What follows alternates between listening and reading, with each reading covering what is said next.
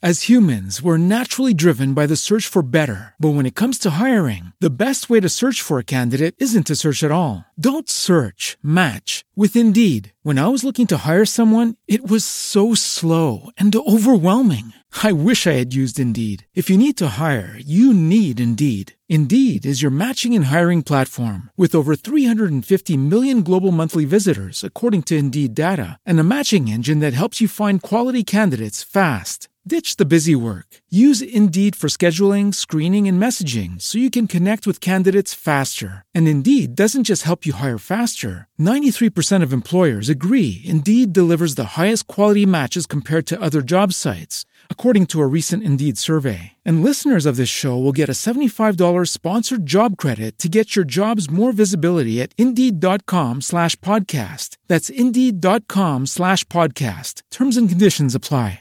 She thought it would be a fun reunion with friends, but Mary Jo Kopechne's last night ended in dark water. Was it a simple accident, or was there a sinister cover up at play? This week's episode is Chappaquiddick.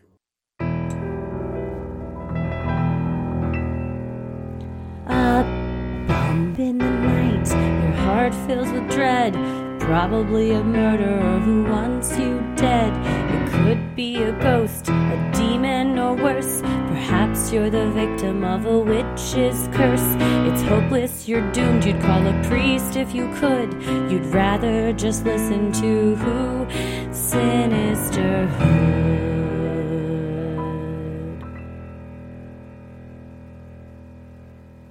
I'm gonna kill you. I just I have a really weak heart, I think, because I like God, is this where you tell us all you're dying? Oh no, I have a very strong I heart, I mean like a weak soul because I just feel like I can see the good in people, and I've been struggling a lot with seeing the good in Ted Kennedy. What do you think was good about him? um, well, first of all, in my I'm reading uh, "Give Us the ba- Give Us Our Ballot," which is a voter rights book, Oh, nice. and it's like the history of the Voting Rights Act and basically the systematic oppression of people of color over the last I don't know hundred years. Yeah. And he was uh, instrumental in getting younger people the right to vote. So there was a bill and that he knew was going to pass, and he slipped in the under eighteen or the under under twenty one, so you be eighteen to vote provision. Oh. Uh, and his argument was if you can be sent to die in Vietnam, you should be able to vote. I think that's a good argument. And also, he did a lot of good. Like in the rest of his life, he was a real charitable guy, and The apparently, Kennedys in general were very charitable. well, I mean, when you're rich, you Yeah, should I be. mean, but exactly. also, there was a lot of talk that he was just like a good friend and like a good listener and a super. They said he just had a big heart and he really believed in everything he did. I think it's possible to be have good qualities but still do really terrible things. So my question is: Does someone's actions fundamentally define who they are? Oh, that's a good question. And could you can you change or like? I do think you can change. Okay. I do think you can change, but I think you have to really want to change and really make a lot of effort and work on yourself. To Or you so. kill someone and you're like, oh god, I gotta change or I'm gonna go to hell. yeah, yeah. A lot of people not. find God in prison. That's true. That type of thing. That's true. um, But I just wonder that, and I've been trying to be because it's the Christmas season about to be. Yeah. And not that I'm religious, but I do love Christmas, oh, and who doesn't? I love. I turned Christmas music on today, and I almost turned it on Oh, yesterday. got- I got a good. I got a Spotify playlist. I'll share. nice. Um, but there's the song from Scrooged, which at the end he gets like really choked up, and he's like, "The feeling that we feel on Christmas, where we take care of each other and we're kind and loving and thoughtful, we should be like that every day, and every day Mm-hmm. can be like that if we want it to be." So I was like, maybe every day could be like that. and then I almost cried in the car when I was driving. oh man. Uh, but it, you know, like it, this, does this, def- does this event define you? I That's a good question. I think that this ev- event defined him not being able to be the president. Definitely.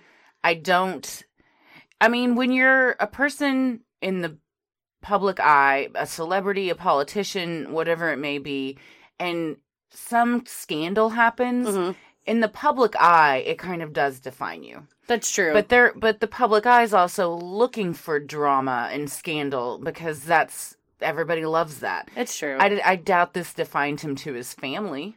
Oh, oh you, his they weren't allowed. friends. Nobody talked about it ever after this. Yeah, not his like psychiatrist. Rosemary. Anything bad that happens to this family, they just brush it under the rug. Seriously, they were like, "You're not allowed to talk to your psychiatrist about it, because or your psychologist about it, because what if they leave and go tell someone?" It's like, well, that's the point of the psychologist. Yeah. Also, that would be a huge breach of patient patient confidential confidentiality. But what if you're a psychologist and you have the Kennedy and you have the scoop, and who cares if if you get Oh, I'm, sued? s- yeah, I'm sure it happens all the time. Yeah, so that was a big thing in this family is you did not bring it up, you didn't talk about it.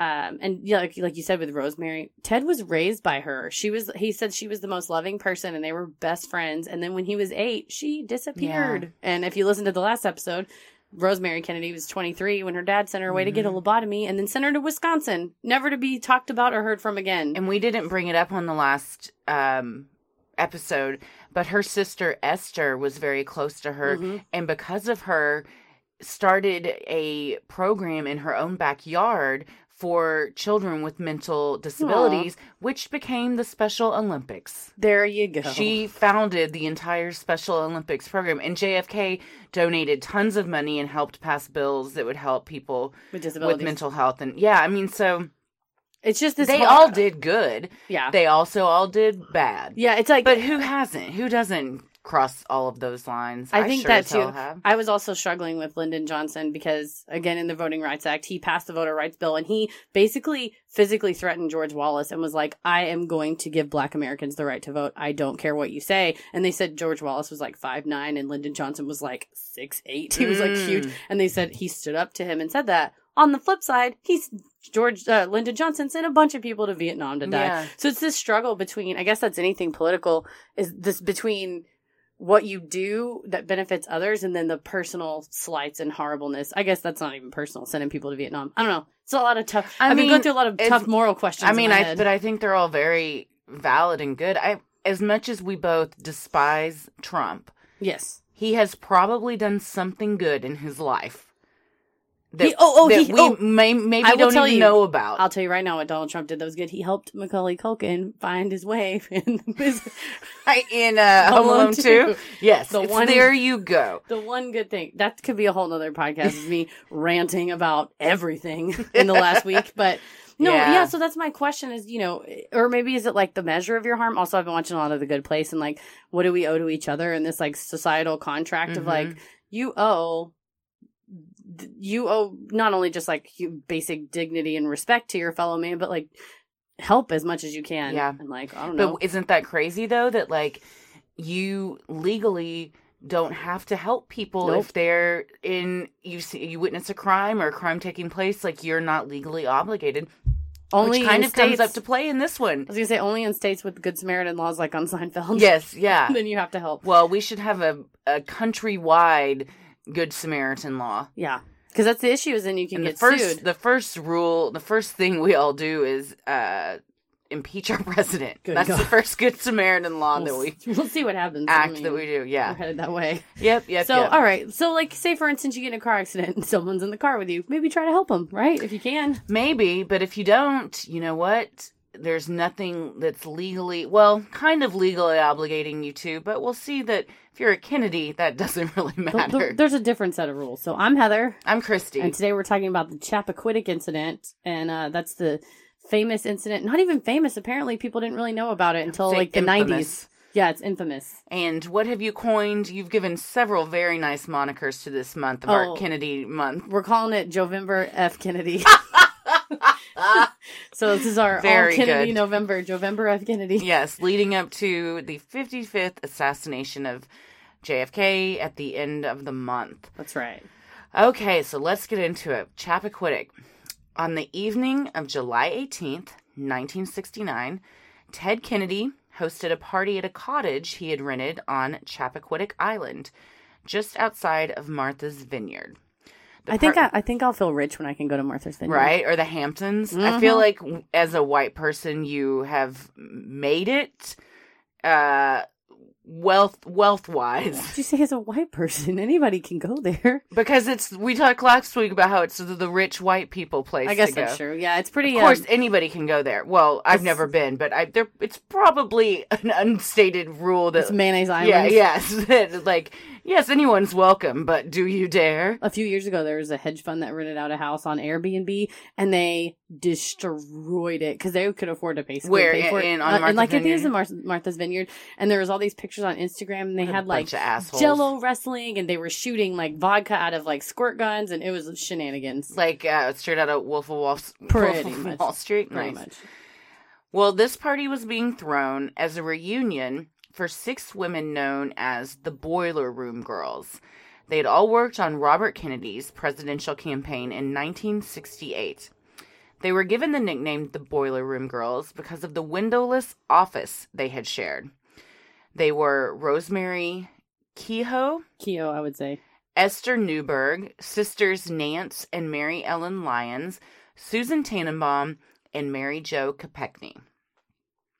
Mary Jo was well known in Democratic circles in Washington and was really making a name for herself.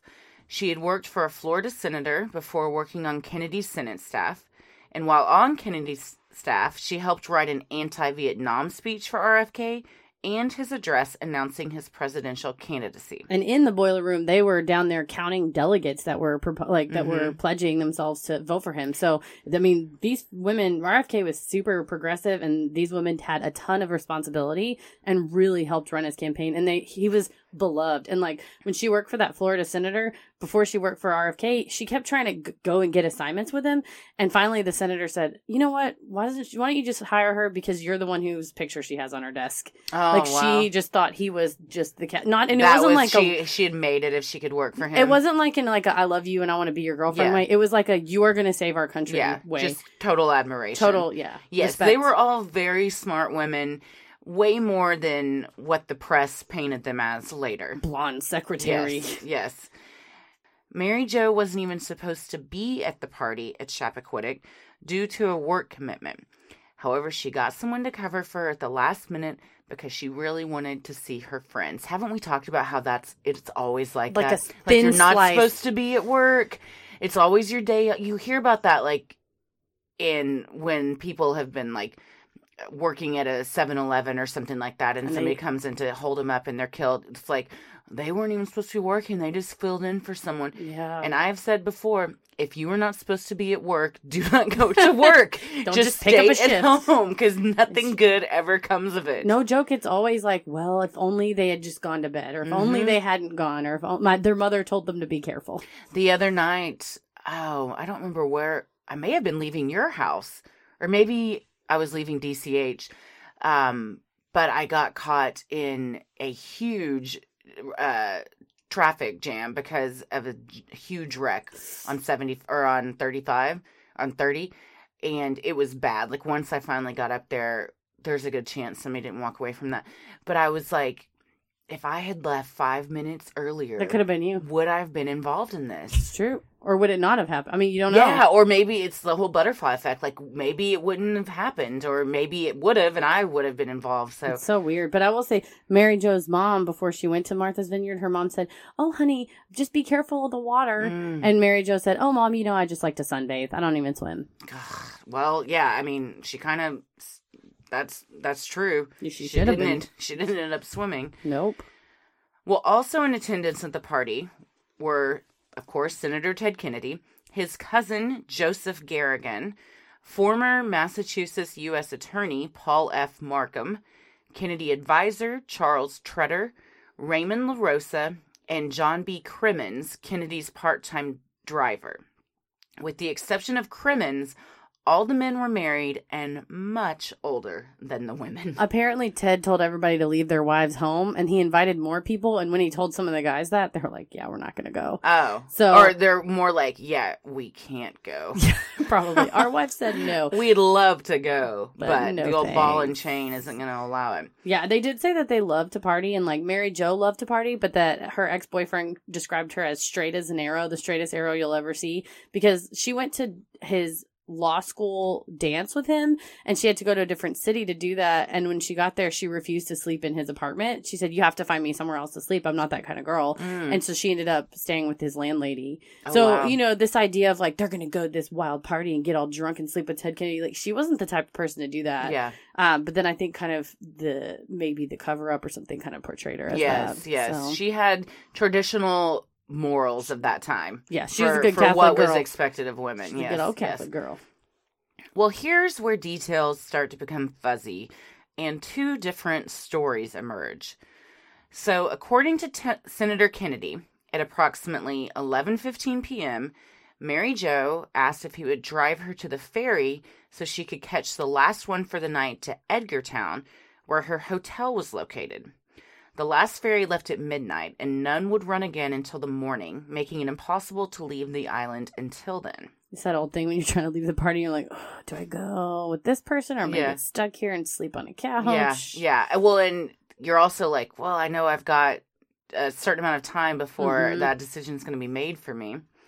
That's why I won't go somewhere where I'm going to be trapped. I hate being trapped at anywhere, Uh uh at a party, anything like that. No. Ugh. Take your own car or That's like, this is a, okay, I'm sorry, this is a side story. I got, so like a funeral, right? You can't, like, you're in a funeral, you're, you can't get up and leave the funeral, right? you shouldn't. Okay, so I was at a funeral very recently, Oh god. and it was in a crematorium chapel. Okay. So like it's small and very echoey and like it's just uh like where the little cremated like things on either side where the little bucket of ashes go, the little boxes go. Oh, I And you can I've been to one like Yeah, that. you can buy like a little plot or like a little drawer basically. Yeah, yeah.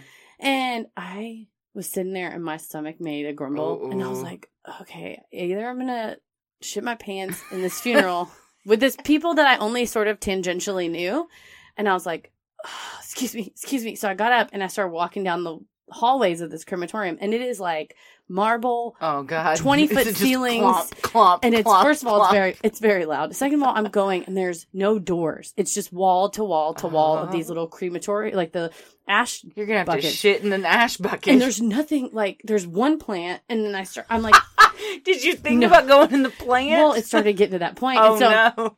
When I went out of the chapel, there were two doors, and I had gone to the right. So in my head, I'm like, shit, I should have gone to the left. So that means I have to walk across the back of the funeral. Oh, That's, no. by the way, still going on, and people are taking turns like praying and singing. Oh god.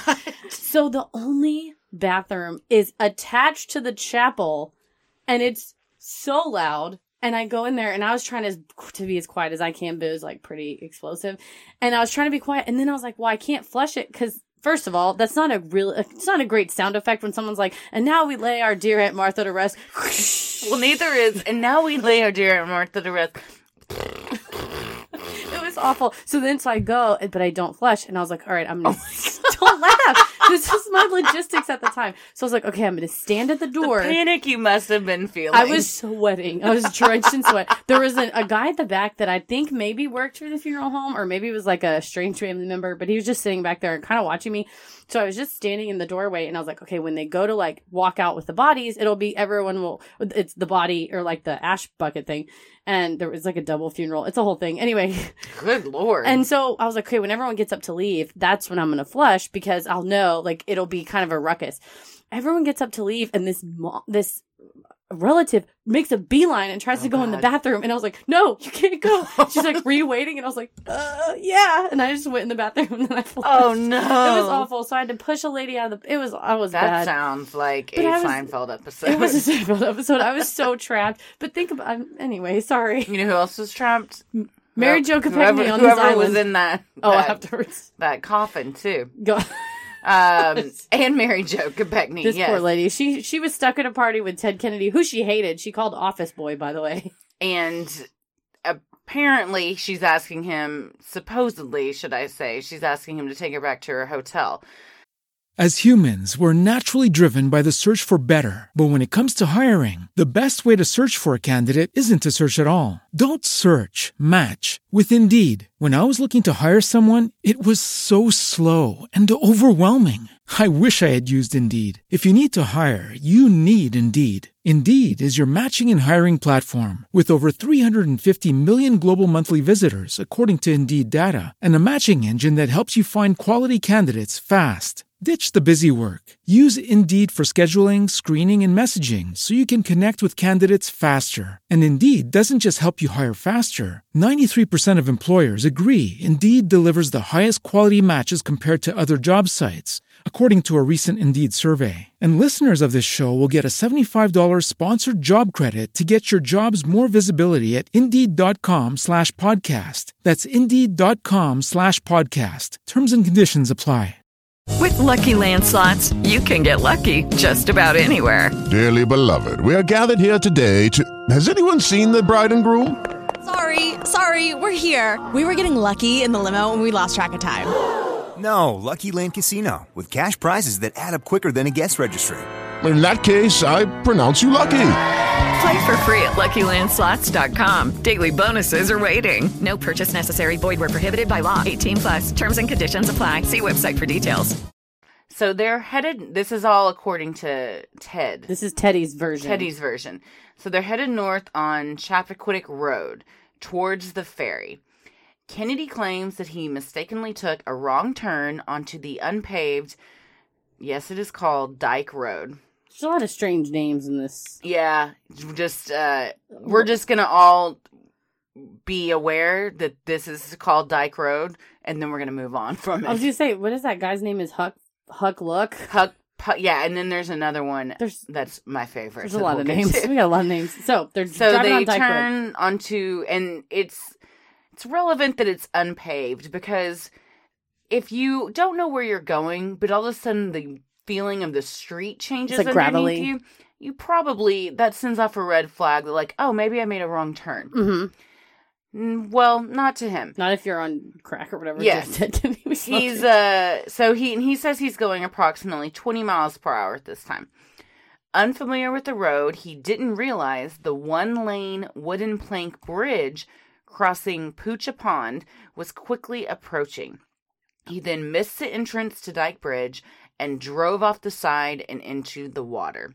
At the time the bridge had no guardrail. And the pictures of this bridge it's like a boardwalk. It's br- it's rickety. I don't think it could carry a car. I wouldn't even want to test it, in in the di- in the light in the I don't even think I would want to walk across it, let alone drive a car across it, because there's literally like, there's like you know like um, There's no margin for wooden uh, railroad ties. Mhm. That's basically what is along the edge of it. That's how high the the guardrail. There's like no margin for error. No, no, not at all. It's a very dicey situation for anyone. And also, the city just lets it exist that way. I think now I'm sure now. Now it has but even now like the guardrails are not it's not like highway guardrails. It's Yeah. still like a wooden wooden fence Walk the plank. Yes.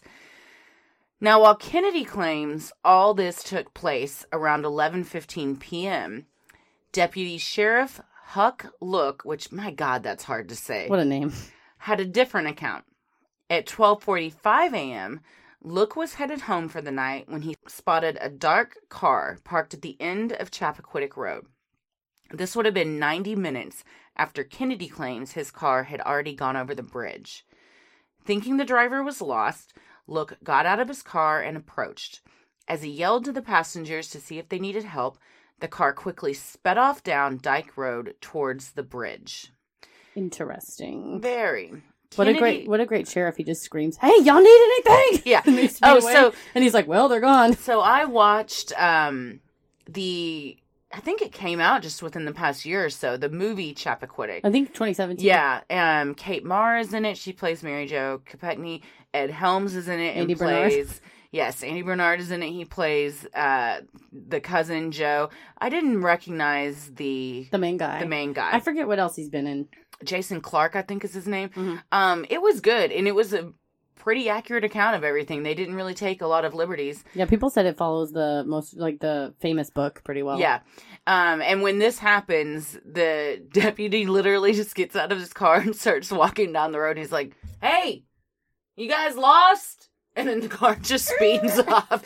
And then he's like, "Guess I'll go home." He doesn't like, even Well. though he knew where that he knew that that road led to this bridge, which essentially led to Death. a beach and that went nowhere. Mhm. He was like, "Yeah, I'm, I guess they'll figure it out." Hey man, live and let live. Yeah, exactly. God.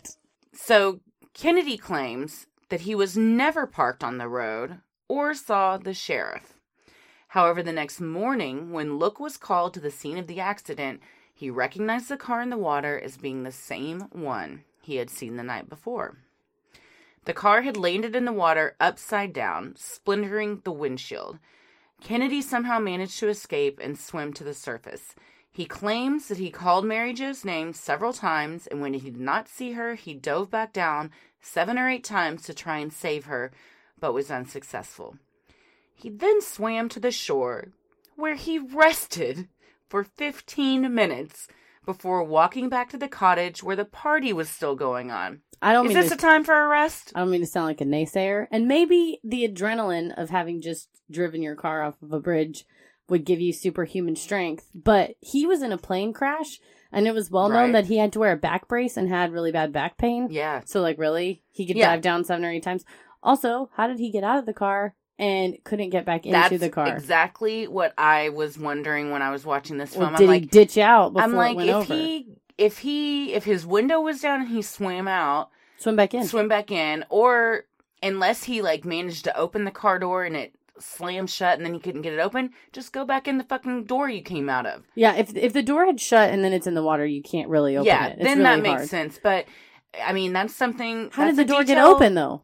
Um, yeah, exactly. I mean, If if, he managed to open down. it, yeah, who knows? These are all details that you'd think he would have remembered and and explained to the public. No, he was shit hammered drunk. but he, all these things, no one will ever know. Well, according to him, he was not, but definitely he was. Sure, sure, sure. During his walk back to the cottage, Kennedy claims he did not see any houses along the way where he thought he could stop and ask for help. However, the walk back would have taken him past four different houses where this would have been a possibility. The first of the houses, referred to as Dyke House, probably could rename that. Well, it's the road. Yeah. Just rename the road. was 150 yards away from the bridge. Sylvia Malm, who lived at the house, said later that she was home, she had a phone, and she had left the porch light on that night when she went to bed. Here's the thing, too. Ted Kennedy wasn't like a superstar famous, but he was famous enough, especially in oh, the, they would have definitely in the recognized Northeast. also, sure. just the way he looked and sounded sort of like a Kennedy. If he would have knocked on the door and was like, ah, there's been a crash. Oh, they would have known who They would've was. let him in. 100%. Absolutely, they would've I mean, if in. Ted Cruz knocks, first of all, if Ted Cruz knocks on my door, he can get fucked. he can go eat a dick, and Hey, I- I, will not help him. I no would be- no matter what he needs. no, because he's going to use your body as nutrients so he can fuel his spaceship back to planet God knows where he's from. Or he'll just it'll be like invasion of the body snatchers and he'll just use my wear my skin. I don't want to get political here, but Ted Cruz is a dick who's very harmful to everyone in the world. Yes. And we just reelected him. and by Thanks we. I mean not Heather or I. Or hopefully anybody that we know. God. If but if you did, tell me why. Because first of all, I'd love to hear it. But oh, also, oh man. don't ever do that again. yeah. Whew, 2020, you guys. That's that's what we're gonna look forward to now. yeah, this whole month is pretty political. Yeah, it's bringing a lot of stuff up for me. Oh yeah, definitely. All right, so he ignores that house. Also, in uh, one of the uh, things I was researching, they said this guy that was a kid, and he said that he grew up in one of the other four houses, and that he from a, he was like four years old at the time, and from age three to age seven, he slept with his bedroom light on every night because he was like afraid of the dark, and his bedroom faced that road, so like the Yeah. light would have been on in his Also, bedroom. even if there are no lights, who cares? Someone's dying. just knock on the door, bang on the door. Anyone in their right mind that was trying to get help would have done that. Because even if he knocks on the door, but it was the 60s, they probably would have just let him in. If someone knocked on the door and said, hey, there'd been a car accident, I'm like, you ain't coming in, but I'll call the cops for yeah, you. yeah. yeah. And if you see it's like a political figure, which you clearly recognize, and he's dripping wet, you're Yeah. probably gonna let him in. Yeah. yeah. It doesn't. Well, I mean, it makes sense because he didn't want it reported. That's Well, why you wouldn't stop for sure. right, sure. exactly. The motivation here is Yes. cover up. Exactly. Well, once back at the party. Oh, he went back to the party. He went back to the party. He walked all the way back to the cottage where the party was going on and discreetly summons his cousin Joe and Paul Markham and told them what had happened. So How no dis- one else knew what was going on. was like, how discreetly? He was wet. Well, in the movie, and I do think this is actually what happened, he so he gets back to the party. He like slips into the back seat of this car that's parked next Ah. to the kind of patio and one of the guys comes outside to smoke, and he's like, "Hey man," he's like, "Go get Joe," and they're like, Joey will take care yeah, of it. yeah. Joey was kind of known as the he'll take care of everything. He was kind of the uh, not the scapegoat, but kind of just like kind of their kind of their bitch. The family fixer kind of guy too. Yeah, yeah. He wasn't. I believe the Kennedys actually adopted him. I'm not sure if in the movie he he talks about how his parents both died when he was young. Okay. So they adopted him. So he was kind of like brothers to them Uh, okay. a, br- a brother to them. So he tells Paul and Joe what happened, and then all three of them drive back down to the bridge. As humans, we're naturally driven by the search for better. But when it comes to hiring, the best way to search for a candidate isn't to search at all. Don't search, match with Indeed. When I was looking to hire someone, it was so slow and overwhelming. I wish I had used Indeed. If you need to hire, you need Indeed. Indeed is your matching and hiring platform with over 350 million global monthly visitors, according to Indeed data, and a matching engine that helps you find quality candidates fast. Ditch the busy work. Use Indeed for scheduling, screening, and messaging so you can connect with candidates faster. And Indeed doesn't just help you hire faster. 93% of employers agree Indeed delivers the highest quality matches compared to other job sites, according to a recent Indeed survey. And listeners of this show will get a $75 sponsored job credit to get your jobs more visibility at Indeed.com slash podcast. That's Indeed.com slash podcast. Terms and conditions apply. Lucky Land Casino asking people what's the weirdest place you've gotten lucky? Lucky? In line at the deli, I guess? Aha, in my dentist's office. More than once, actually. Do I have to say? Yes, you do. In the car before my kids' PTA meeting. Really? Yes. Excuse me, what's the weirdest place you've gotten lucky? I never win and tell. Well, there you have it. You can get lucky anywhere playing at LuckyLandSlots.com. Play for free right now. Are you feeling lucky? No purchase necessary. Void where prohibited by law. 18 plus. Terms and conditions apply. See website for details. Gargan and Markham both get in the water to try and rescue Mary Jo, but were unable to open any of the doors or bust out the windows. So timing wise, according to Ted Kennedy, Mhm. so let's say he has to walk thirty or forty-five minutes, If that. if yeah. that, thirty minutes, and he gets so then she's in the water. He's trying to save her. Fifteen minutes to shore, so that's thirty minutes. Then another thirty minute walk back. So now she's been in the car for an hour, and She's then still alive. she's still alive. Yeah. and then they get they go back over there and can't open the thing. There's no way, She's alive when sh- they're trying to get her out. allegedly. Allegedly. Prob- and according to the medical examiner, she was. I think she was alive, but were they trying to get her out?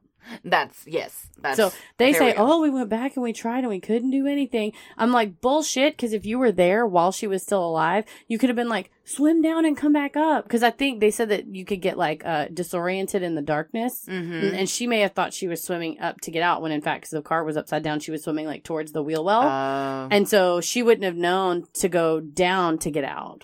Well, in the movie, Andy Bernard is trying to swim down to get her, and he keeps saying like, "It's too, it's too dark. I can't see anything." Yeah. So, I don't know if he, they ever even like, even if they were trying to help her, I don't know if they ever made contact with her. Yeah.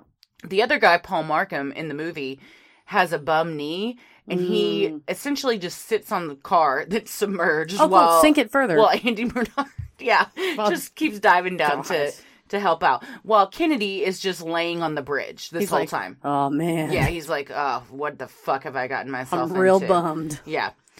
Well, after several failed attempts, Gargan and Markham claimed that they drove Kennedy back to the ferry landing where there was a public phone booth. Both men allege they told a now hysterical Kennedy that he had to report the accident. Supposedly, Kennedy promised he would. However, instead of calling the police right there and then, he dove back into the water and swam 500 feet across the channel to Edgartown. Why? He's bizarre. I Why? I, that makes Someone- zero sense to me. I was gonna say, and some people said like, yeah, kids could swim across it. That it's not that hard of a swim. But if you were just in a wreck, plus you have a bad back from a plane accident, is this really something that you're going to be able to endure? I don't know. It's very bizarre. Well, Gargan and Markham headed back to the party to do damage control. They later stated they thought Ted was going to report the incident when he arrived at Edgartown, so they didn't bother reporting it themselves. Oh come on. Also, that's a lie. I feel like the I feel like Which Maury- part? I feel like Maury. That's a lie.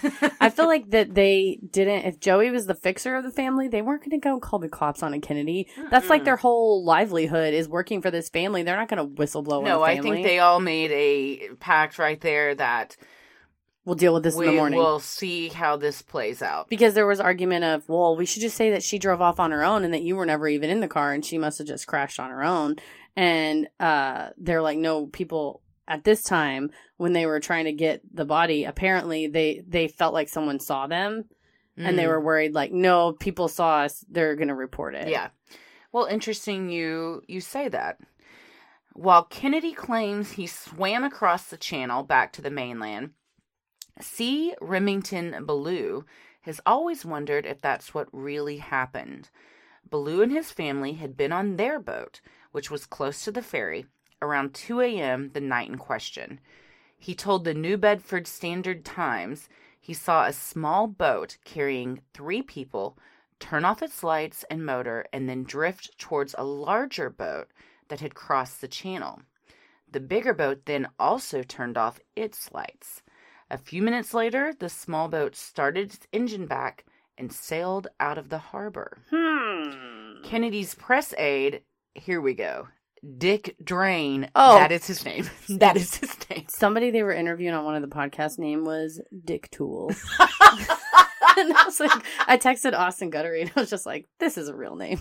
Dick Tool. Dick Drain is. Dick Drain is even better if than your Dick Tool. last name is Drain, do not name your kid Richard. Go by Richie. Go by Rich. Go- yeah, and if you want, if Richard is something you're dead set on, don't go by Dick. Back in the day, though, there were dicks all around. I mean, there still are. same. it was that was like a popular name. Yeah, we yeah. had no dicks in my family, but Mm, not by name. Yeah, uh, by name, I don't think we do in mine either. Not that I can think of off the top of my head. Well, you know what? Let's bring Dick back. Oh, Bring back. No one. I've been Do trying you, to. I, I do know Richards. I do know like one or two. I think they do I- not. my they cousins- do not go by Dick. You say my cousin's name Richard, and he goes by Richard. Yes, the a- whole name. The whole name. Well, Dick Drain said that what Ballou saw had absolutely nothing to do with the senator. But Ballou has always wondered whether they were somehow connected to the accident. Yeah, maybe they were. That's how he got back instead of swimming all the way back. Well, in the movie, that is how he they de- depict him getting back On a boat? On a small boat? They're on like a yeah, like a tiny little boat like you a would dinghy? have little paddles for. They're at the payphone. Dick Drain said there was no dinghy. they're at the payphone and instead of using the fucking payphone there kennedy like goes over and just unties this little kayak and they're all like whose boat is that? And, and he's like i don't know. And they He's just like, catch you later, bitches. well and the other two jump in and help him paddle across Oh God, to edgartown. He gets out and the other two paddle it back. God. so yeah they, and they get back to the party all that. sweaty and insane, and the girls are like, "Where have you guys been? Oh, we're jerking each other off yeah outside." they they did not tell the girls when they got back what was going on or even any of the other men Mhm. they said and then people were like well where are ted and mary jo and they're like oh they probably went back to their hotel Yeah, they were tired. Who knows? yeah and they'd be like uh if they asked any more questions they're like just go to bed just go to bed Mhm, don't worry about it. also suspiciously while kennedy claims that mary Jo asked for him to take her back to her hotel her purse and hotel room key were later found at the cottage and someone else's pocketbook, as they kept calling it, and how Mhm. my Tennessee relatives call it, Yes. someone else's pocketbook was in the car with Mary Jo. Interesting. Simple explanation. She grabs a purse. It's not hers. Accidentally grabs a purse and jumps in the car because they're trying to leave and make Okay, the ferry. sure. Nefarious explanation is Ted and the other woman were in the car. Mary Jo was asleep in the back. They didn't know. They crashed the car. They leave her. There's so many theories. There's a lot of conspiracy theories with with this one that we and also just with me. and Heather has her own, I'm sure. Yes. Well, when Kennedy, however, he arrived back at Edgartown, he did not report the accident. All right. Instead, he went back to his hotel room, changed into dry clothes, and laid down. At 2:55 a.m., he complained to the hotel owner that he had been awakened by a noisy party. People think that he did this as To- an a alibi. timestamp, yeah. As an alibi, so the owner can be like, "Yeah, this dick came and knocked on my door. Yeah. It was rude." I agree with that. Meanwhile, Mary Jo was most likely gasping for her last breaths while trapped in a car fully submerged in water. Horrifying. What a terrible way to What die. I got, They I said it took, you, what, three to four hours? Yes, I got very emotional during this scene in the movie because it, she's yeah, just um, that trapped in his fully submerged car with an air pocket, just like you know you're gonna die. It's just you can't get out. She's screaming, Ted, Ted, trying to get out. You can't. And now in everything, since I'm a parent, I just imagine if that was Ella. Yeah. And I'm like, if these, this was my daughter's last moments, my God. I feel like you just So you're just racked with fear, and there's nothing you can. You're like, well, I just gotta wait for this to happen. Death is coming. Pray to Yeah. pray to whoever. Yeah. At 8 a.m. the next morning, Gargan and Markham found Kennedy at his hotel having breakfast with some friends and acting as if nothing was wrong. He's like, ah, what a wild night last night. It was a Mhm. fun party. He still had not reported anything to the police. Okay, buddy. The three men then took the ferry back to the island where Kennedy used the payphone that they had just been standing beside hours before. However, he still did not call the cops.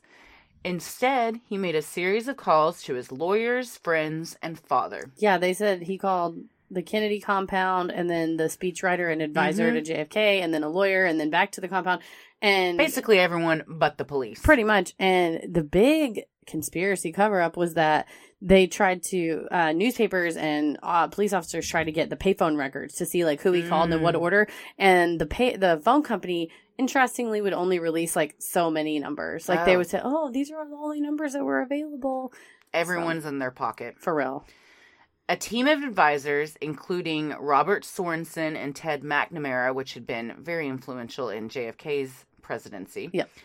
Soon arrived to help him get out of the mess he'd created. Around the same time Kennedy was casually enjoying breakfast, a fisherman and his young son discovered Kennedy's car in the water with Mary Jo's body still inside. They ran to the nearest house, Dyke House, and the police were called. They did the right thing. Yes, they they found the body around 8 a.m. By 8:20, the police were called. So that's how quickly he could have also got help. Yeah, if he had response gone. time. Yes. Especially at nighttime, it probably even would have been faster. There's not other crimes or anything Yeah. going on. Once the police arrived, they realized a diver would be needed, so they called one in to further assist.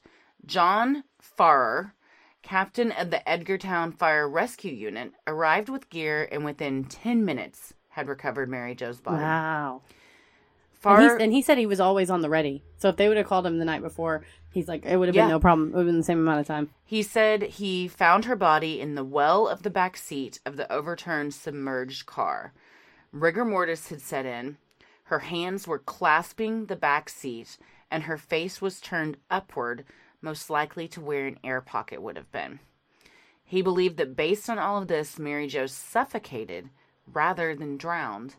He also stated that she was most likely alive for three to four hours and would have probably survived if a more timely rescue attempt had been conducted. Here's where there's a couple of varying accounts because several uh, law enforcement officers who were there when they pulled the body out of the car, so, one guy said it was the worst thing I've ever seen. Sorry, guys, it's about to get pretty graphic. Uh, he's like, it's the worst thing I've ever seen. When they pulled her body out, they pushed down on her stomach and water just poured out of her face and poured Mhm. out of her nose and mouth. But the medical examiner and other people said no, that that's she didn't drown. That there was just a minimal amount of water, like in her mouth, like she had suffocated before that. So that's the Is it question. one of those things where you have that false memory because you think that's what it would have looked Yes. like? And the guy's like, I. That's the first drowned body I ever saw, so I would never forget it. But here's the thing about uh, human beings and their memories: they suck ass. Yeah. and you can't really rely on anything you remember. yes, That's we why I- talked. I think in one of the first episodes about how False when memories. you remember something, you're just remembering the last time you remembered it. That is correct, and that's why I write a lot of stuff down in my diary because I'm like, oh, that happened. You know, later on. So even I'll be like, I'll, something will happen, or even uh, this happens all the time with like milestones with Ella. I'll be like, oh, there's no way that I'll forget when the day this happened because she waved for the first time or something, and then I'll just decide later to write it down in the baby book. By the next day, I'm like, what?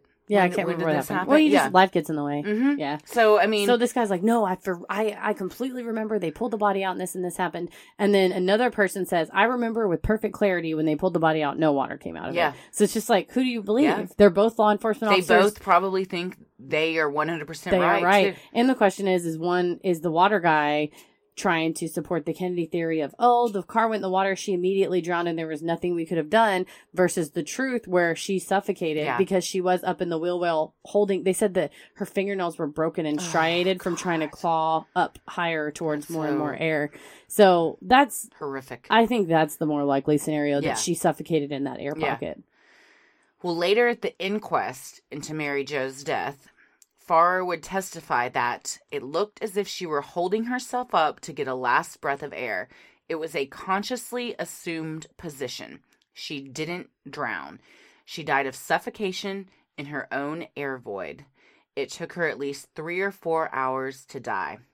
I could have had her out of that car 25 minutes after I got the call, but he, Ted Kennedy, didn't call. Man, stuff like that where it's like your own ass or embarrassment is not, and also you crashed a car, you saved a person's life. That's actually looks better than what happened of you trying to cover it up. When you've grown up in this family, though, that tries to cover anything possibly scandalous up, you're a senator, you're married, You're with a blonde haired girl. with, yeah, a much younger girl, you've been drinking, probably doing drugs. There's just so much that, and then, so then you're also just not thinking clearly. That's true. That's true. It's Yeah. just like self preservation. Exactly.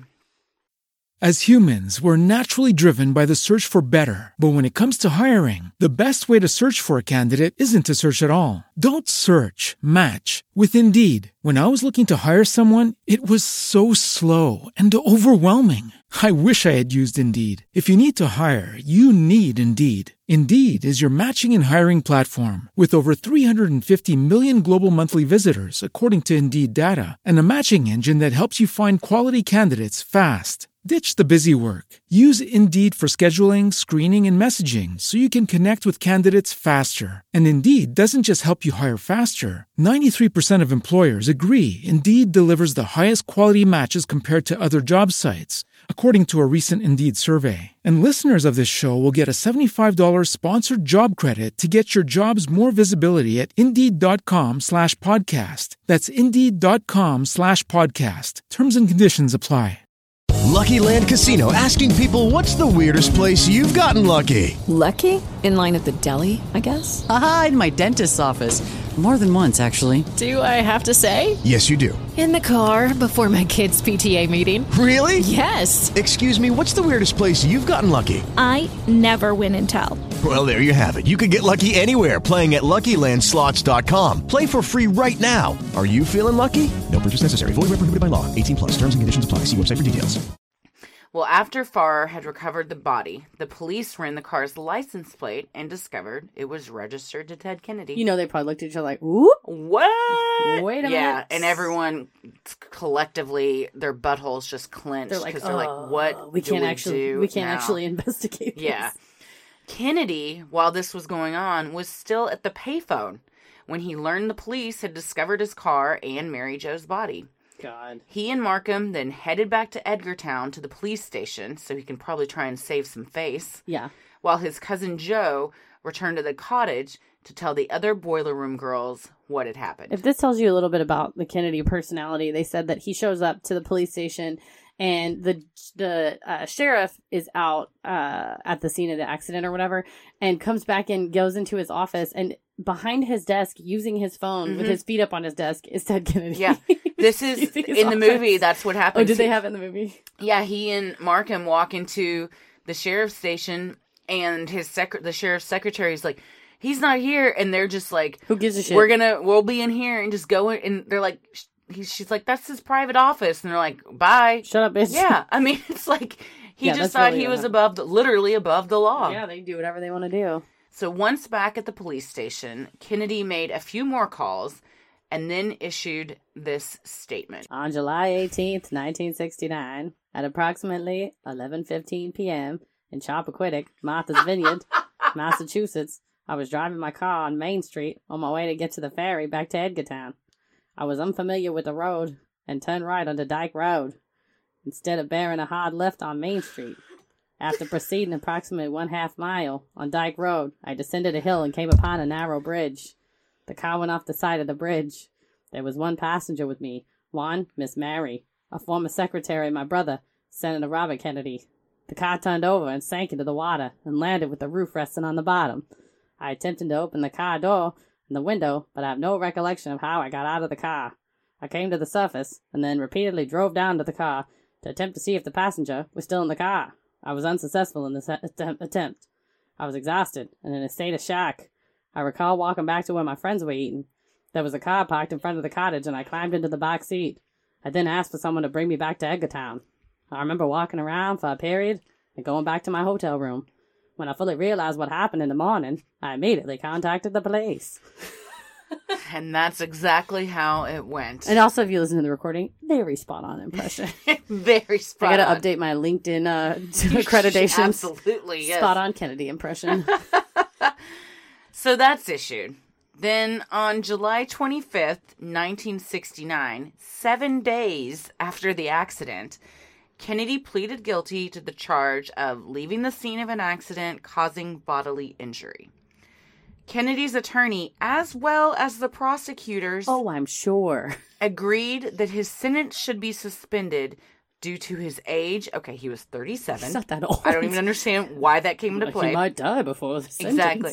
His character. Well. And prior reputation. Eh. If we're going to take all those things into consideration, then book his ass. They they totally missed the mark there. Put this bitch in jail. The judge agreed with them and suspended his two month jail sentence. So he essentially just walked walked out of there with a slap on the wrist. God.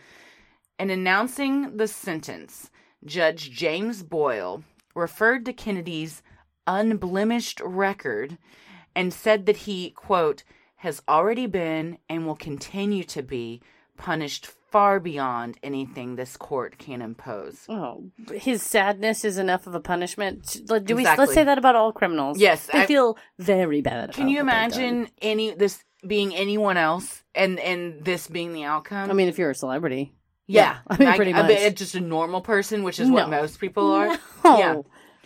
Well, later that evening, Kennedy made a televised statement about the accident in which he said things like, Only reasons of health have prevented my wife from accompanying me to the regatta. There's no truth whatever to the widely circum- circ- circumcised, nope, the widely circulated suspicions of immoral conduct regarding my behavior. I was not driving under the influence of liquor. My conduct during the hours immediately after the accident makes no sense to me at all. My doctor informed me that I su- suffered a cerebral concussion and shock, but I'm not trying to use this medical condition to escape responsibility. I have all kinds of scrambled thoughts, like the scrambled eggs I ate the next morning immediately. that went through my mind after the accident. I wondered whether the girl might still be alive somewhere out in that immediate area, whether some awful curse actually does, does hang over our family, whether it was some justifiable reason for me to doubt what had happened and delay my report, whether somehow the awful weight of this incredible incident might in some way pass for my shoulders. "Poor him." Do you think I should resign? Because I'm not, bitches. no, no. Not only are you not, but everyone was heavily in favor of him remaining in office. And in 1970, he was re-elected. Hell yeah! I feel like this is what just happened. I'm going all the way to the top. well, almost. But in 1979, Kennedy announced his candidacy for presidency, but lost the Democratic nomination to incumbent Jimmy Carter. Jimmy Carter's like, I'm just a peanut farmer and I haven't killed any women that you know of. Well, he also lost in a landslide to Reagan. Well, But the Chappaquiddick incident was thought to have been a major catalyst for Kennedy losing. you kill one girl and suddenly you can't be president. Imagine that.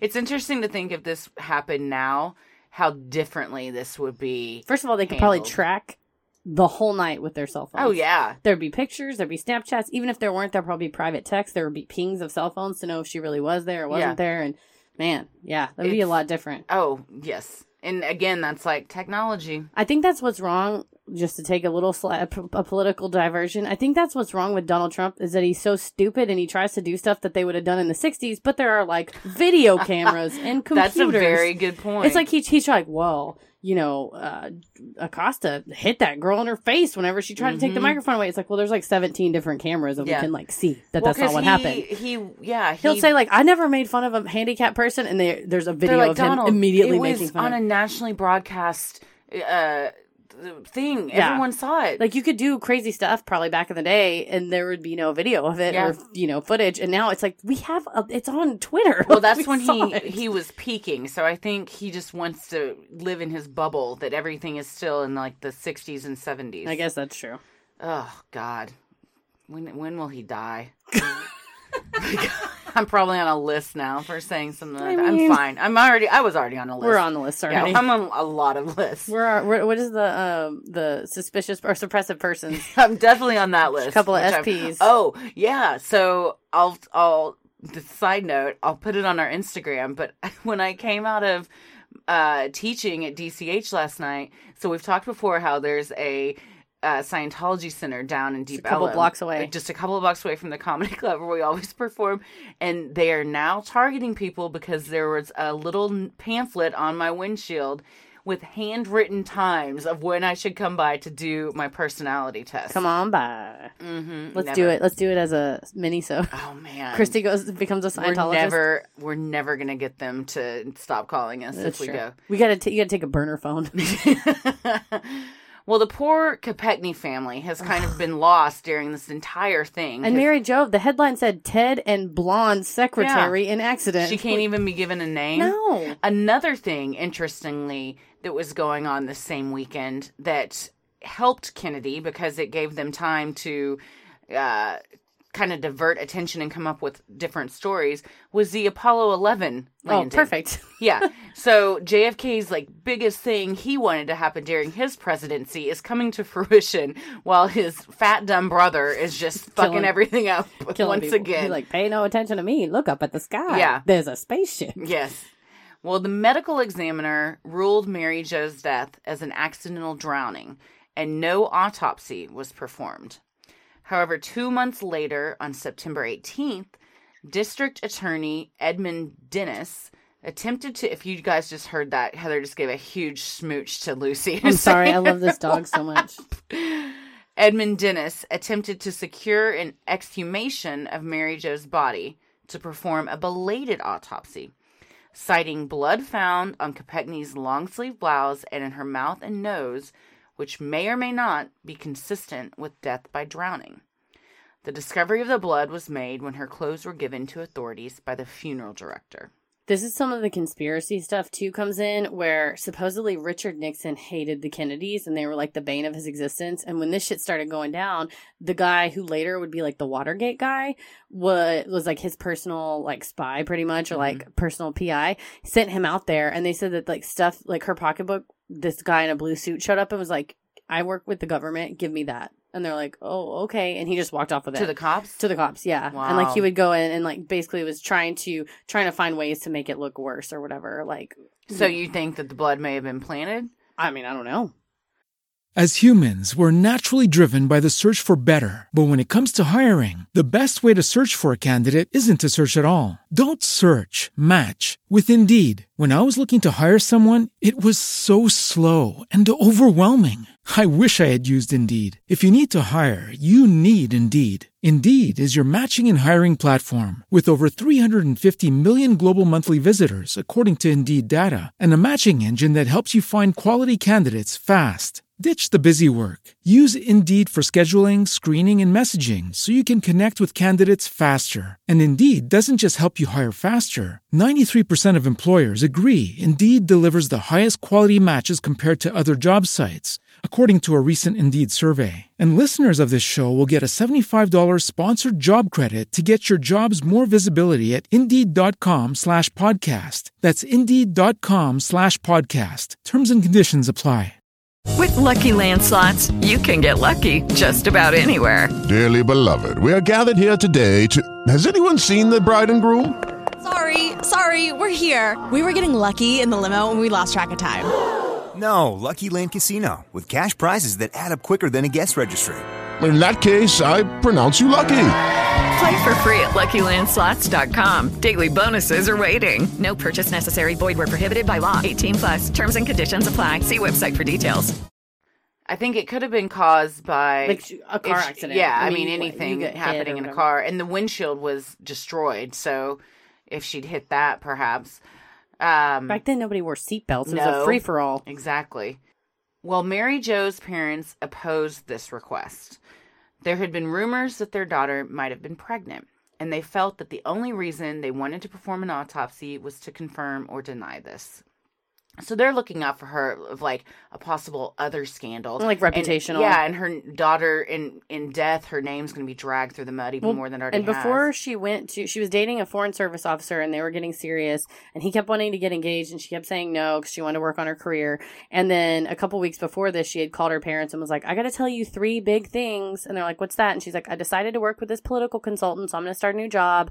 And me and the foreign service officer decided to get engaged. And then something came up. her and dad on the phone to say hi. to say hi, and, And she never said the they got distracted, thing. and she never said the third thing. So maybe she was pregnant, or maybe not. Oh, Maybe she, yeah. I don't know. She was like, Ted Kennedy's been stealing money, or maybe maybe her i mean by all accounts her and ted weren't having an affair but No. maybe they were said- and she no, was pregnant the- with his baby They said she hated him. Like she didn't have any respect for him. All she loved RFK and basically was like, "Why weren't you the one that got killed?" Yeah. And the same with kind of all the boiler room girls, but they all went through that together. Bobby's death together. She was Yeah. at the hotel the night that Bobby Yeah. died, and so and you know at the and funeral knew his wife and was friends with his was friends wife was super close to his wife. She was in the car with them, like leaving the funeral. Like she was like family. Mhm. So even though she, it's like your best friend dies and his little brother's a piece of shit, but you're like, I just miss Bobby, and like he does too. Like I get it. i can kind of be close to yeah, them I don't, I don't through- love through you. I don't, but you know, it's fine. Um, and then Bobby, or not Bobby, Ted Kennedy had this like years long relationship with this lady named Helga that was like more, it wasn't just a sexual relationship. Like she will never confirm or deny it, but like by all accounts, this was like his best friend and love of his life is this lady Mm. named Helga who lived in New York and like did a bunch of fundraisers for him. So to me, I don't think he and Mary Jo were like romantically involved at Yeah. all. I think she, you know, they were united by Bobby's death and then they each individually had which their- makes it even more ridiculous that he wouldn't have reported it when it happened Yeah, or helped if her, that's you know. what he's worried about Yeah. Well, a judge upheld the parents' request and the body was not exhumed. Years later, Mary Jo's mother said that not having this autopsy performed was the biggest mistake of her life. I bet because you just always wonder. Yeah. At the time, it was raw, and two, they were the, the and Kennedy. you're s- grieving and you're just not thinking well, when they were grieving, all these Kennedy handlers came to their house and was like, "We don't want you to go through anything. We don't want you to stress. We're gonna have somebody answer your phone, answer the door. Don't worry Mhm. about it." And later on, people said they were screening. They didn't want. Oh, yeah. They didn't want newspapers coming and nosy people to come and get information from the Kopechnes. So then they didn't get a chance to talk to Ted. It was kind of like, "Oh, let this all blow over. Ted will come and talk to you. You'll get the real story." So then a couple months later, they get this invitation to go to Ted's house. They show up to Ted's house. It's like a full out cocktail party. So they think they're going to show up and get information. They show up and it's a party. Well, then they're video, not video, they're photographed at this party. And then the headlines are Mary Jo Kopechne's family and the Kennedys are super close. They've forgiven him. He's fine. It was like the, a Kennedy trick basically to make Ted Kennedy not look like a douchebag. Like, oh, like, oh, look, her family forgave him, so he must be fine. So not only did these people lose their daughter, but they were robbed of their grieving process. They have no idea what the last hours of her life is and like. And they weren't allowed to like grieve with friends or other family. In the movie they do have a one of the uh kennedy aides essentially goes over to the parents house and someone knocks on the one of the neighbors knocks on the door to like bring a casserole and the aide's like oh i'll get it. You don't need to get up and won't let the neighbors come in and talk to them or anything. They So- isolated them. yeah it's so sad. Oh god. Well, the Kopechne family did not bring any legal action against Kennedy, but did receive a payment of $90,904 from him personally, odd amount, and 50000 from his insurance company. Do you know what that 90000 amount was for? No. They calculated her future earnings. Oh, that's right. They only, but so for when you when someone dies and you sue for wrongful death, you can sue for lots of stuff. So if you're married, you can sue for uh, loss of consortium. So that's like the pleasure of having a spouse of like helping you take care of your kid and having Mhm. sex with you and watching TV, and that has a value on it. And then also you can have uh you could get um future earnings, uh, and then just like the other members of the family can like recover. So the fact that they're like, well, she probably would have made this much money. Here you go. I mean, really? When we, I've talked before how I served on that jury for the wrongful yeah. death case for the infant. And that was something we had to decide in the earnings was on several different counts, like um, how much the father was going to be awarded, how much his mother was going to be Mhm. awarded. Um, That's and wanna- we basically calculated he was, I think, 10 months when it happened or eight months. We basically assigned a value to what he probably would have lived Mhm. to be. Um, I mean, we awarded that them like sixty-two million dollars. It was a crazy amount, but like because we were like, well, he was a baby. True. He He could have been Bill Gates. yeah. You know, you never know like what his life would have looked like. But my point is, I don't want to break your heart, but they appealed that and probably didn't get. Oh, they anything. didn't. We knew they weren't going to get it after we they got that because she didn't have insurance. Oh, God. The daycare. We didn't know that at the time though. Um, however, I think it sends a message. Oh yeah. But also, my point is, no matter how much money you're given, your kid is still dead. Yeah, it doesn't matter. It does not matter. No amount of money. There's no amount of money that's going to change how you feel about that. Well, the Kopechnes later explained their decision not to take legal action by saying, We figured that people would think we were looking for blood money. They also gave half of the settlement they got to their church. So sad. Mary Jo's parents ended up using the money they had been saving for her wedding to pay for her funeral. That's so sad. That is so heartbreaking. God. I can't. That's something you can't even think about for too long. Well, we've talked kind of about some other theories that people have about what might have happened that night. Some think when Kennedy spotted the sheriff, he got out of the car and walked back to the party, fearing what it would look like if he was caught with Mary Jo. Supposedly, Mary Jo then would have tried to drive his car back, but being unfamiliar with the area, not used to driving a larger car, and having had a few drinks, gets lost and runs off the bridge. They I did- don't. I don't think this. well, I was gonna true. say I don't think that's true, but they did say that she was not a big drinker, and if even like three drinks, she would have been wasted because she just never drank. Yeah. Where on the other hand, I can drink about two bottles of wine and I'm fine. I can go through a six pack pretty quickly. But I've seen I've seen it, and you've seen me. Yes, yes, Yeah. yes. We ate. We're pretty good. We ate. Uh, another theory. This is the one you, I think of this one. mentioned This one I think is more likely.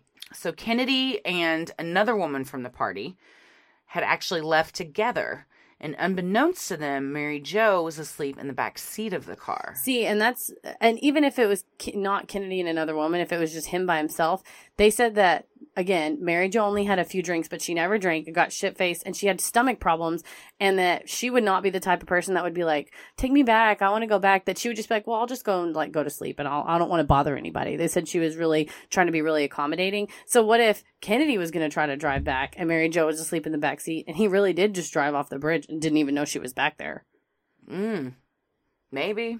I I think he knew she was in the car. Yeah. But to that point, though, to this theory, a lot of people that support this say this would make sense with the lack of injury she had on her face and, and head because Mm-hmm. she would have the the windshield, was yeah but he also didn't have True. injuries That's he claims in the piece of shit he was he wore a neck brace to her funeral Well, I mean, you know, he was to injured. tr- and he, and, and in the movie he shows him putting it on and his cousin comes in and he's like what are you doing his cousin is the only one in the movie that seems to realize what a piece of shit It's kind of he bullshit, is yeah. and that he's lying to everyone and trying to gain sympathy and he's basically saying what do you think you think i'll get sympathy from my constituents if i wear this he's like no it looks fake take it off you're you're, like an you're an asshole. asshole and he ends up wearing it anyways Well, and they said that uh, um, this caused Ted's wife to really start drinking a lot more. She had a miscarriage five days after it happened due to the stress. She started drinking. She was a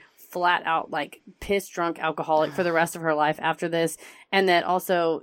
Joe Kennedy, when Ted told him about it, stopped eating and died four months later. And Ted's big thing was always like, "I killed my dad. I killed my dad. I was a disappointment. might I killed my dad." wrong. I mean, he might not be wrong. in the movie he his father is very mean to him it's kind of funny though. well, I mean, he deserves a little bit. yeah yeah yeah But I mean, we know Joe Kennedy's a dick. Um, there was another theory that the car only went halfway off the bridge and then Kennedy tries to jump out and upon doing that kind of displaces the weight which pushes it over into the water. Yeah, there's this investigator that got hired after the fact that was like so sure this is what happened.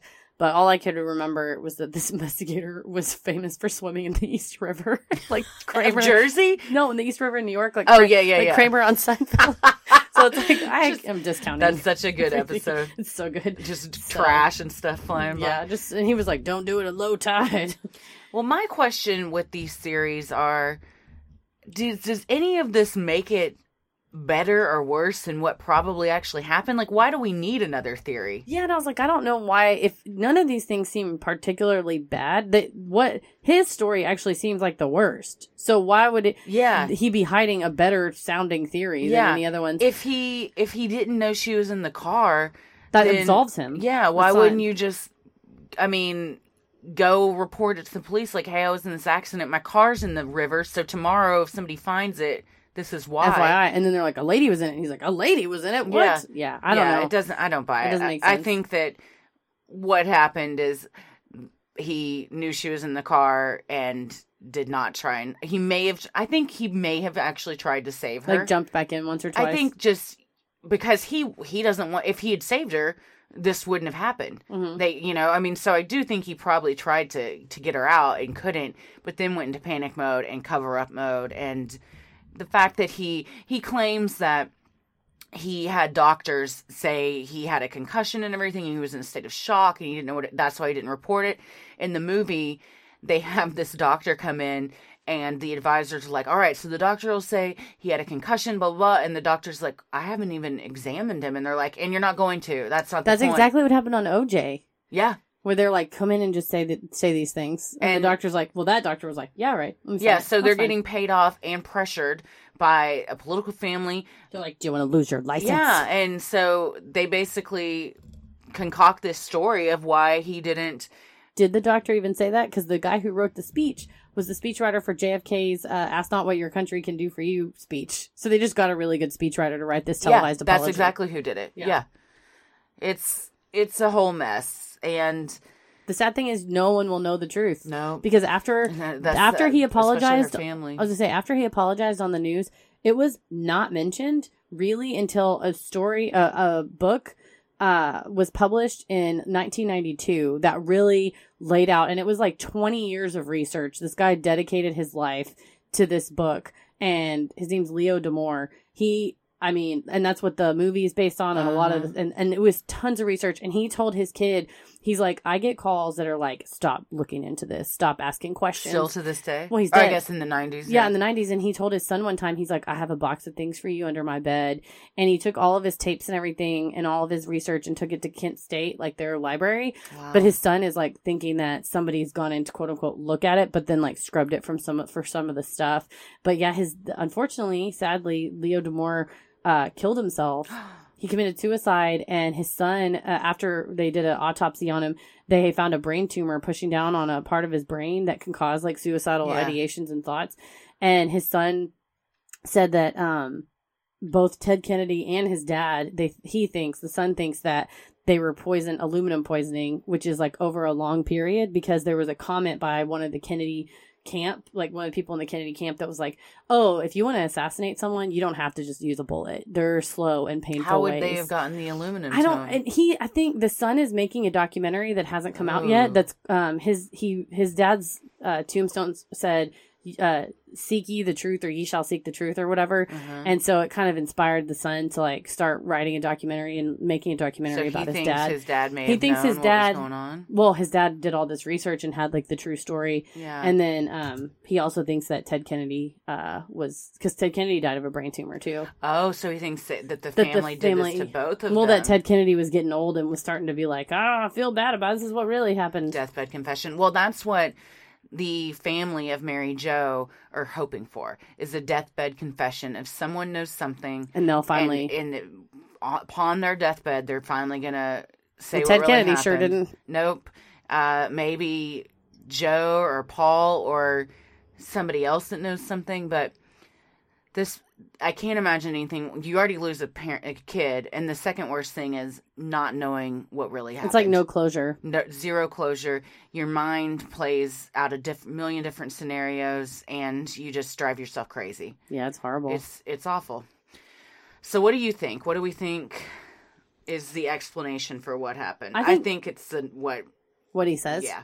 I think that she was was asleep in the back seat and that he saw her and was like, "Oh, she's back there. Huh, fuck it, I'm going to drive back to town anyway." And then he does crash and then can't. Like I don't know that she was like volitionally riding with him just based on like her injuries and the fact that she was in the back seat. But then again, if she was in the front seat and it crashed headfirst in there, she would have swam upward to try to get to air. So, I don't know. Yeah, I think um, she may have been found in the back seat because of the way the car was positioned. That's where the air was. Yeah, she was like cl- like Yeah. uh, trying to get to the air. so. Um, I think that the that they probably left together. So Kennedy said too that he didn't know that that bridge would have led to a beach that they couldn't get past, but it was well known that he and Mary Jo had been to that beach before. So a lot of people assume while it doesn't sound like she was having a relationship with him that maybe they were going there to to do something or Who knows? yeah um but i think that he knew she they they were riding together. He crashed and knowingly left her there to die.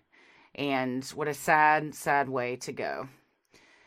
Well, does that define him? ooh i like how you brought that back. Does this does this incident that he You know, had this- take away the things thinking that about um, this question long into the night because this really is a is a brain teaser? You know, it's like does does the one incident of him being, you know, he's in his thirties or whatever, and 37 yeah, in his thirties, fuck something up. Do you think if something you did something now that that that should define you everything for the rest of your life? I think I would hope it wouldn't. I think that there are kind of two types of people in this world. One that would learn from this and use it to change for the better, and one that would well, I guess three types. The other type would let it define them and just spiral into a depression Mhm. and it would sink them. Or the third, they run from it and have no accountability and just kind of continue to go on with their life as if it didn't happen. I I, mean- like to think I would be the first type of person. Well, hopefully, and I mean, you know, you and and was the good that he did in repentance for the crime that he committed. You know, it, whether it was a you know on paper a homicide or you know just hanging over his soul. That you know he ended up. Uh, pushing for economic sanctions against South Africa and the apartheid movement, he acted as a go-between for Gorbachev and the Reagan administration. He he like famously, you know, they overread, uh, overrun Reagan's veto, um, on the economic sanctions because the apartheid was going on, and it was like you know he he was like a human. He did a lot of good. I don't think that those things excuse what he did or make it okay. I d- still don't have an answer of does this define him because I'm now thinking of other criminals and things like Well, not other criminals get to go on to be a senator for fifty Sure. some odd years. Also, uh, something that you may be interested in. do you remember uh, Robert Bork? No. He was a, a candidate for the Supreme Court under Reagan, and he was a original constitutional originalist. I will say I don't think that gay marriage would be legal if Robert Bork had gotten appointed. And the biggest fighter against Robert Bork was Ted Kennedy. Ted Kennedy was like, he will undo the civil rights law. He will undo civil rights for women, minorities, people in this country. We cannot have him on the Supreme Court. And he made a fucking huge stink about it. And like the thing I mean, he was a bleeding heart liberal. Huge There's liberal. no Huge, huge question liberal. about it. He did a lot of good for things I am very passionate about. So again, I He was- still and I, also- I'm gonna have a lot of moral things to come to terms That's with, like thing you. So, said. so Lin Manuel Miranda, uh, the guy who wrote Hamilton, talks Yes. about that in life because even Aaron Burr, you know, shot Alexander Hamilton or whatever. He has like a why. He has like an underlying, not necessarily redeeming quality, but like an underlying why. And uh, Lin Manuel Miranda has like some quote I can't remember it, but it's something like, "I don't believe in mustache twirling villains. Like there aren't." Are there these people that are just wrongdoers just for the sake of wrong or self interested or what about people? serial killers? That's a great question. I don't know. That because that's what I'm thinking about. Of your Is that even a person or is that a monster? them? I don't know. Well, and Are there people you- that you can't reach ever because their Because brain is broken? health, yeah. their brains. I mean, not to say, say that in a mean way, but like they literally can't feel. Mm-hmm. And is this Psychopath, guy? Yeah, is, and I don't think Ted Kennedy. Is I don't either. And and that's when you think about like, does this define him? He, when he was alive, I guarantee you, not a day went by that this did not Oh plague no, him. yeah. So when you're alone by yourself and at night trying to go to sleep, and this is all you can think about. Oh, I bet he had, maybe like, there is nightmares. something to the judge saying no sentence I can impose will be nearly as He had a- harmful as what he's going to go through. A lifelong. He also super opposed Clarence Thomas, and he dr- grilled Clarence Thomas and was like, "Will you overturn Roe v. Wade? This is women have a fundamental right to, you know, their own body." Be curious to know how what he would be doing now if he was alive in our current political climate. Probably, probably, you know, the same. I mean, he was a li- the lion of the Senate. I mean, yeah, he was the liberal he- lion of the Senate. Did not back down. He he let everyone know how he felt. That's why it's almost uh disappointing and surprising that he did react Can the we way he can did. Can we just say though he named his dog Splash? Yikes! Maybe he didn't think about it ever. Oopsie again. daisy. or he's just so dim that that didn't even occur to him. this mean- might be a little bit of an oopsie daisy. What do you think? Do you think it defines him? I just don't think. I mean, I I think he's not a psychopath. He was a person that his, his you know, uh, fortunately for all of us, his one bad act, the redemption that he sought his whole entire life, had a huge positive impact on the rest of us. Sure. So So, it's it's, like, those- do you sacrifice one for the greater good No. type of thing? Oh. I'm not saying that's what he did. We should say her life was sacrificed. for No, but like good, morally, do you think he was like trying to prove, or even like JFK and RFK? They said he, you know, his whole life he was like, I want to just do what my brothers did. Like I want to like fulfill their legacy. But would he have done those things had she still lived? Do you are you do you think that her death is what kind of prompted him to do all of these things? It did sort of wake him up. It shook the shit out of him and was like, "You're an adult now. You're in charge of the family now. Get your shit together." So again, we go back to kind of the butterfly effect. If this hadn't happened, would all of those other things have happened? yeah, and if you think, well, he should have gone to jail. He should have been, you know, put in prison for thirty years.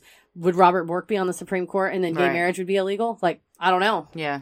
You tell me. I mean, the only thing I do know is I bet the Kopechnes would sacrifice all of that to have their daughter. back. Absolutely. I mean, and that's that's the uh, the mother and father's love. Yes, definitely. Man, it was a heavy subject today. Yeah, but I it, I love- it's I love- good though. It, it, it's making me really think. I'm, t- I'm telling you, I'm going to be up tonight trying to plan Ella's first birthday, all on Pinterest. But in the back of my head, like, does this define him as a person? Jovember F. Kennedy will do it for you. I like it.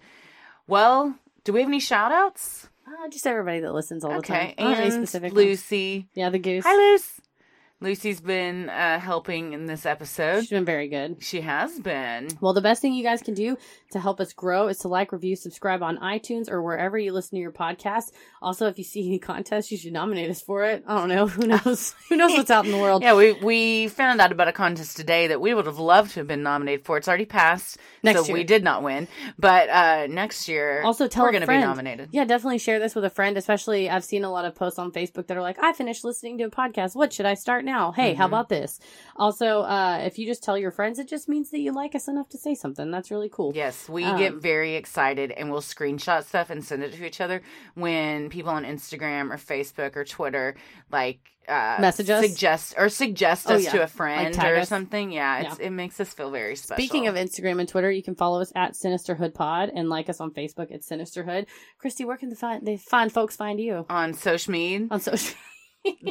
that they can find me on Instagram at Christy M Wallace and on Twitter at Christy or GTFO. I'm on Instagram at Heather versus the world, or at Instagram at MC or on Twitter at MCK versus the world. Can we also plug Lucy's? She doesn't have one. I thought Lucy and Goose had an Instagram. You can follow I mean, the- Lucy and Buffy. You can hashtag it's hashtag Buffy and the Goose, and it's like uh, every picture I posted them is all that hashtag. Okay, There's so like, if you want to see all of Heather's great pictures you of her can follow dogs, you can follow the hashtag Buffy and the Goose all together, and they are very cute. they're super cute. Yes. Well, as always, the devil rules the airwaves. Keep it creepy. Sinisterhood.